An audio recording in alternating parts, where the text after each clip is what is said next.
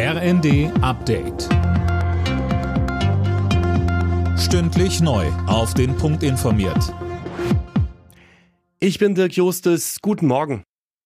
Bei der Durchsuchung der Wohnung von Ex-RAF-Terroristin Daniela Klette haben Ermittler Waffen gefunden. Für den Abtransport wurde ein Gebäude evakuiert. Eine Granate musste unschädlich gemacht werden.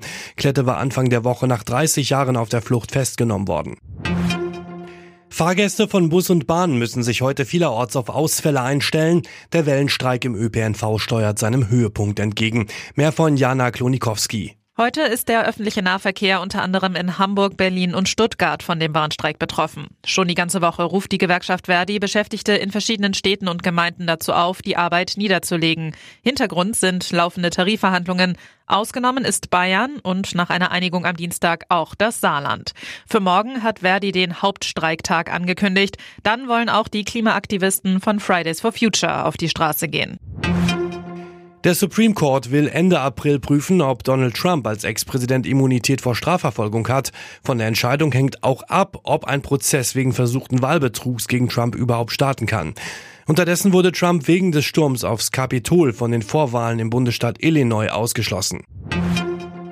Rund 55.000 Menschen in Deutschland können heute ausnahmsweise Geburtstag feiern.